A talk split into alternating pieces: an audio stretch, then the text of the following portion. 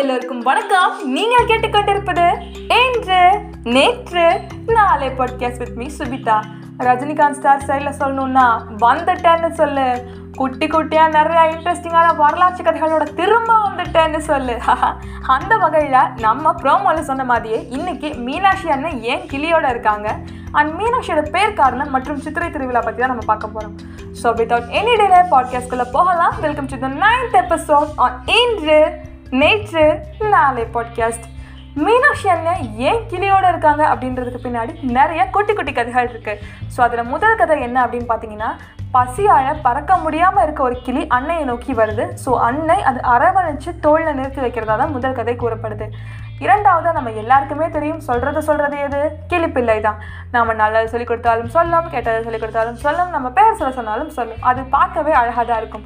So அதே மாதிரி பக்தர்கள் மீனாட்சி அன்னைக்கிட்ட இருக்க வைக்கிற வேண்டுதலை நிறைவேற்றுறதுக்காக திரும்ப திரும்ப தக்க சமயத்தில் அன்னைக்கு ஞாபகப்படுத்துறதுக்காக தான் கிளியை வந்து அன்னை வச்சிருக்காங்க அப்படின்னு சொல்லிட்டு ஒரு கதை சொல்லுது. மூன்றாவது காரணம் என்ன அப்படின்னு பார்த்தீங்கன்னா ஜென்ரலாகவே கிளி அன்பு காதல் நட்பு வளம் ஒற்றுமை இது எல்லாமே குறிக்குமா? மீனாட்சி சுந்தரேஸ்வரர் மேலே கொண்ட காதலை குறிக்கிற வகையில் தான் கீழே நிறுத்தப்பட்டிருக்கு அப்படின்னு சொல்லிட்டு சொல்லப்படுது. இதெல்லாம் சொல்லும் போது டக்குன்னு எனக்கு ஒரு ரியல் இன்சிடென்ட் ஸ்ட்ரைக் ஆச்சு. அதாவது மார்ச் டுவெண்ட்டி டுவெண்ட்டி ஒனில் விருதுநகர் டிஸ்ட்ரிக்டில் திருத்தடங்கள் அப்படின்ற ஒரு ஊரில் கருணலிநாதர் கோயிலில் மீனாட்சி சுந்தரேஸ்வரர் சன்னதியில் ஒரு உண்மையான கிளி தொடர்ந்து ஒரு வார காலம் மீனாட்சி அம்மனுக்கு அபிஷேகம் செஞ்சு முடிச்ச உடனே வந்து உட்காருமாம் அவங்க மேலே. அது கோவிலுக்கு வர பக்தர்கள் குருக்கள் யாரை பார்த்துமே பயப்படாமல் இருக்குது இது almost news and newspaper எல்லாத்துலேயுமே வந்து வந்தது. மீனாட்சிக்கு ஏன் மீனாட்சின்னு பேர் வந்துச்சு? அந்த தடாதகை பேருக்கு பின்னாடி உள்ள காரணம் என்ன அப்படின்னு சொல்லிட்டு நம்ம பார்க்கலாம். தடாதகை தடாதகைன்ற பேர் எப்போ வந்துச்சு அப்படின்னு பார்த்தீங்கன்னா மூன்று வயது குழந்தை அதான் அக்னிலேருந்து அவங்க வருவாங்க. அவங்களுக்கு வந்து மூன்று மார்பகங்கள் இருக்கிறத பார்த்து மலையத்வஜ பாண்டியனும் காஞ்சனமாலியும் ரொம்பவே வருத்தப்பட்டு இந்தியன் கோயிலை தூக்கிட்டு போவாங்க.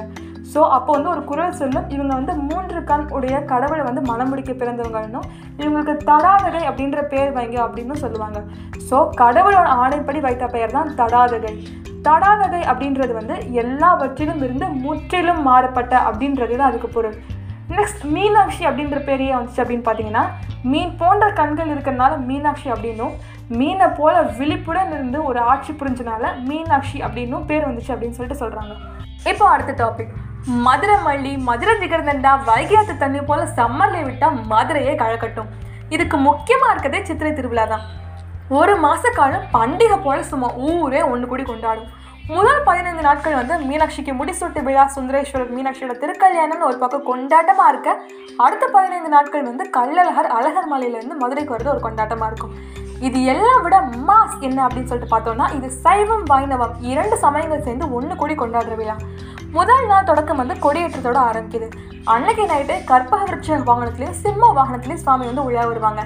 இரண்டாவது நாள் பூத வாகனத்திலையும் அண்ட வாகனத்திலையும் வந்து சுவாமி வந்து உலா வரும். மூன்றாவது நாள் கைலாச பர்வத வாகனத்திலையும் காமதேனு வாகனத்திலையும் வந்து சுவாமி வந்து உலா வருவாங்க. நான்காவது நாள் தங்க பல்லாக்கிலையும் ஐந்தாவது நாள் தங்க குதிரையிலையும் சுவாமி வந்து உலா வரும். ஆறாவது மற்றும் ஏழாவது நாள் ரிஷப வாகனம் நந்தீஸ்வரர் வாகனம் மற்றும் யாழி வாகனத்தில் வந்து சுவாமி உலா வரும். திருவிழா தொடங்கி எட்டாவது நாள் என்ன ஸ்பெஷல் அப்படின்னு பார்த்தீங்கன்னா மீனாட்சிக்கு பட்டாபிஷேகம் நடக்குது. ஆல்மோஸ்ட் நம்ம எல்லாருமே இதுக்கப்புறம் தான் டெய்லி போய் திருவிழா பார்ப்போம்னு நினைக்கிறேன். பட்டாபிஷேகத்தில் மீனாட்சிக்கு முடிசூடுறாங்க. Meenakshi will crown is the queen of Madurai அடுத்த நான்கு மாதம் வந்து மீனாட்சியோட ஆட்சி தான் நடக்கும். நைன்த்ல என்ன ஸ்பெஷல் அப்படின்னு பார்த்தீங்கன்னா திக் விஜயம். மீனாட்சிக்கு முடிசூட்டப்பட்டு அவங்க மூன்று உலகங்களையும் சென்று போர் புரியறதை குறிக்கிற விதமாக கொண்டாடப்படுற விழா தான் இந்த திக் விஜயம்.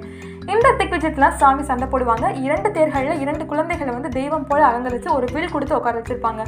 மூன்றாவதாக கைலாசத்தில் சிவனை சென்று சந்திக்கிறப்ப தான் அவங்களோட மூன்றாவது மரபகம் மறைஞ்சு போயிடும் அண்ட் தென் அவங்களுக்கு பார்வதியோட மறுபிறவி அப்படின்றத அவங்களுக்கு ஞாபகம் வரும். இரண்டு பேருமே திருமணத்திற்காக மதுரைக்கு வருவாங்க. விழாவோட பத்தாவது நாள் மீனாட்சி அண்ட் சுந்தரேஸ்வரோட திருக்கல்யாணம். மதுரையே களை கட்டுற அளவுக்கும் ஒரு ஊரே கொண்டாடுற அளவுக்கும் அந்த காலத்தில் இவங்களோட திருக்கல்யாணம் வந்து நடத்தப்பட்டிருக்கு. அவங்க கல்யாண விருந்தை பற்றி எல்லாமே நம்ம நான்காவது அத்தியத்தில் வந்து பார்த்துருப்போம்.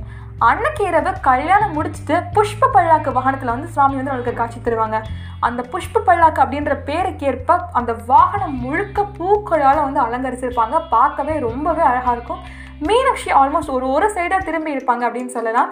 ஒரு சைடு இருக்க மக்களுக்கு மீனாட்சி அழகாகவும் இன்னொரு சைடில் இருக்க மக்களுக்கு வந்து கண்ணாடி மூலியமாகவும் மீனாட்சி வந்து பார்க்க முடியும். விழாவோட பதினோராவது நாள் தேரோட்டம்.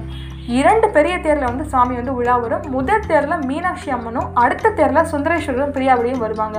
ஒரு பெரிய கயிறு வச்சு அந்த தேரை இருப்பாங்க மைக்கில் வந்து இன்னும் கொஞ்சம் தூரம் தான் கொஞ்சம் தூரம் தான் தள்ளுங்க தள்ளுங்க அப்படின்னு சொல்லுவாங்க. கீழே இருக்கவங்க எல்லாருமே கயிறு இருக்கவங்களுக்கு வந்து கயிறு தட்டி என்கரேஜ் பண்ணுவாங்க. இது பார்க்கவே ஆல்மோஸ்ட் சூப்பராக இருக்கும்.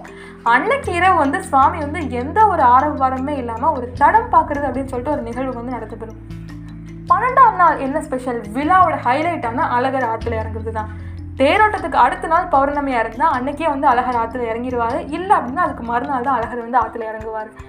பச்சை பட்டு உடுத்தி இறங்குனா அந்த ஆண்டு முழுவதுமே பசுமையாக இருக்கும் அப்படின்னு சொல்லிட்டு ஒரு நம்பிக்கை இருக்குது அது போல் பாஸ்ட் வந்து அழகர் வந்து பச்சை பட்டு உடுத்தி தான் இறங்குறாரு.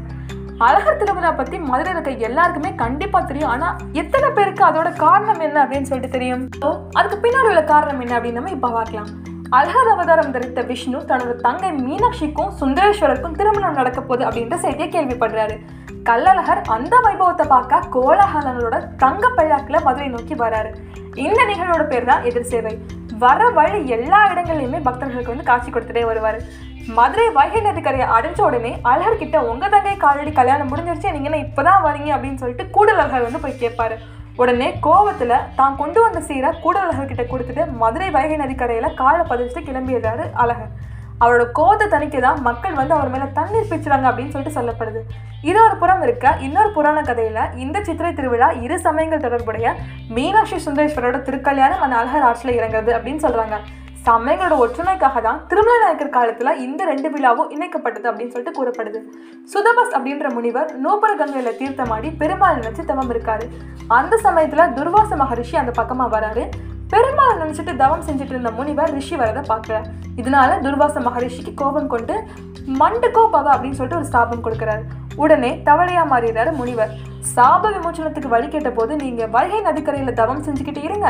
சித்திர பௌர்ணமிக்கு மறுநாள் அழகர் அங்க வந்து உங்களுக்கு சாப விமோச்சனம் தருவாரு அப்படின்னு சொல்லிட்டு சொல்லிடுறாரு ரிஷி. இந்த கதையின்படி தான் அழகர் தவம் செஞ்சுக்கிட்டே இருக்க சுதபஸ் முனிவருக்கு விமோச்சனம் தரதுக்காக வைகை நதிக்கரையில கார் பதிக்கிறதா ஒரு புராணம் கூறப்படுது. நம்ம இப்ப இந்த ரெண்டு புராணங்கள் கதையின்படி தான் சித்திரை திருவிழா கொண்டாடிட்டு இருக்கோம். வைகையில ராமராயர் மண்டபப்பிடியில அழகர் தாரத்தப்பட்டியோட இறங்குறாரு அண்ட் அவர் மேல தண்ணீர் பேச்சப்படும். அன்றைய இரவு வண்டியூர்ல இருக்க வீரராகவர் பெருமாள் கோயில பக்தர்களுக்கு அருள் தருவாரு. அங்க மக்கள் விடிய விடிய அழகரை தாரத்தப்பட்டியோட தரிசிப்பாங்க. மறுநாள் காலையில வண்டையூர்ல இருக்க தேனூர் மண்டகப்பிடியில மண்டுகோ முனிவருக்கு சாப விமோச்சனமும் நாளைக்கு முக்தி அடித்தல் நிகழ்ச்சியும் நடைபெறும். அண்ட் சுதபஸ் மகரிஷியோட சிலையும் வைக்கப்பட்டிருக்கும். சாப விமோச்சனம் பெற்றது குறிக்கிற வகையில நாரை வந்து பறக்க விடப்படும். பின் இரவுல ராமராயர் மண்டகப்பிடியில அழகலை எழுந்தருள செய்து அங்க வந்து தசவதாரம் நிகழ்ச்சி வந்து நடைபெறும். அதற்கப்புறம் அங்க இருந்து வைகை திருக்கன் ஆலவழிபுரம் கோலிப்பாலம் வழியா சேதுபதி மண்டகப்பிடியில் வந்து அழகர் காட்சி தருவார். இறுதியாக அழகர் கோயிலை நோக்கி கள்ளழகரோட வந்து புறப்படுறாரு. இதுதான் அழகரோட பயணம். அண்ட் இன்னொரு இன்ட்ரெஸ்டிங்கான இன்ஃபோ என்ன அப்படின்னு பார்த்தீங்கன்னா நான்கு மாத காலம் வந்து மீனாட்சியோட ஆட்சி நடக்குது அப்படின்னு சொல்லிட்டு சொல்லியிருந்தோம்.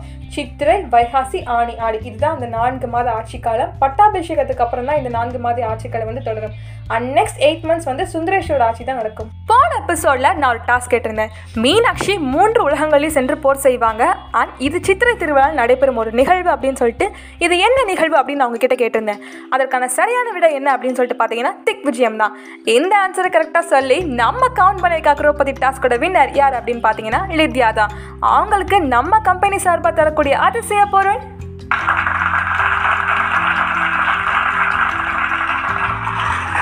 ஆஹா சித்திரை திருவிழாவில் என்னோட பர்சனல் ஃபேவரட் அதாவது நான் வருஷ வருஷம் மிஸ் பண்ணிடவே கூடாது அப்படின்னு சொல்லிட்டு நினச்சி பார்க்குற விழா வந்து தேரோட்டம் தான். அதே போல் நீங்கள் எதை மிஸ் பண்ணாமல் பார்ப்பீங்க? அண்ட் உங்களுக்கு அதுக்கு பின்னாடி ஏதாவது ரீசன் இருந்தால் இன்ஸ்டாகிராமில் ஐ அண்டர்ஸ்கோ ஆம் அண்டர்ஸ்கோ சுபிதா அப்படின்ற ஐடியில் கமெண்ட்ஸ்லேயும் அல்லது RG Subitha at Gmail dot com அப்படின்ற மெயில் ஐடியில் ஒரு குட்டி மெயிலில் தட்டி விடுங்க அவார்ட் ஃபங்க்ஷனில் சொல்கிற மாதிரி சொல்லணும்னா ஒரு விழா ஊரே கொண்டாடுற விழா. சம்மர் லீவ் விட்டால் எல்லாருமே மதுரைக்கு வந்து சொந்தங்கள் நண்பர்களோட ஒன்று கூடி கொண்டாடுற விழா. கண்டிப்பாக உங்கள் எல்லாருக்கும் இந்த அனுபவம் இருக்கும் அப்படின்னு சொல்லிட்டு நான் நினைக்கிறேன். என்னோட நினைவுகளோட நான் இந்த அத்தியாயத்தை முடிச்சுக்கிறேன். And like catch you all back with next episode this is me Subitha signing off on இன்று நேற்று நாளை பாட்காஸ்ட்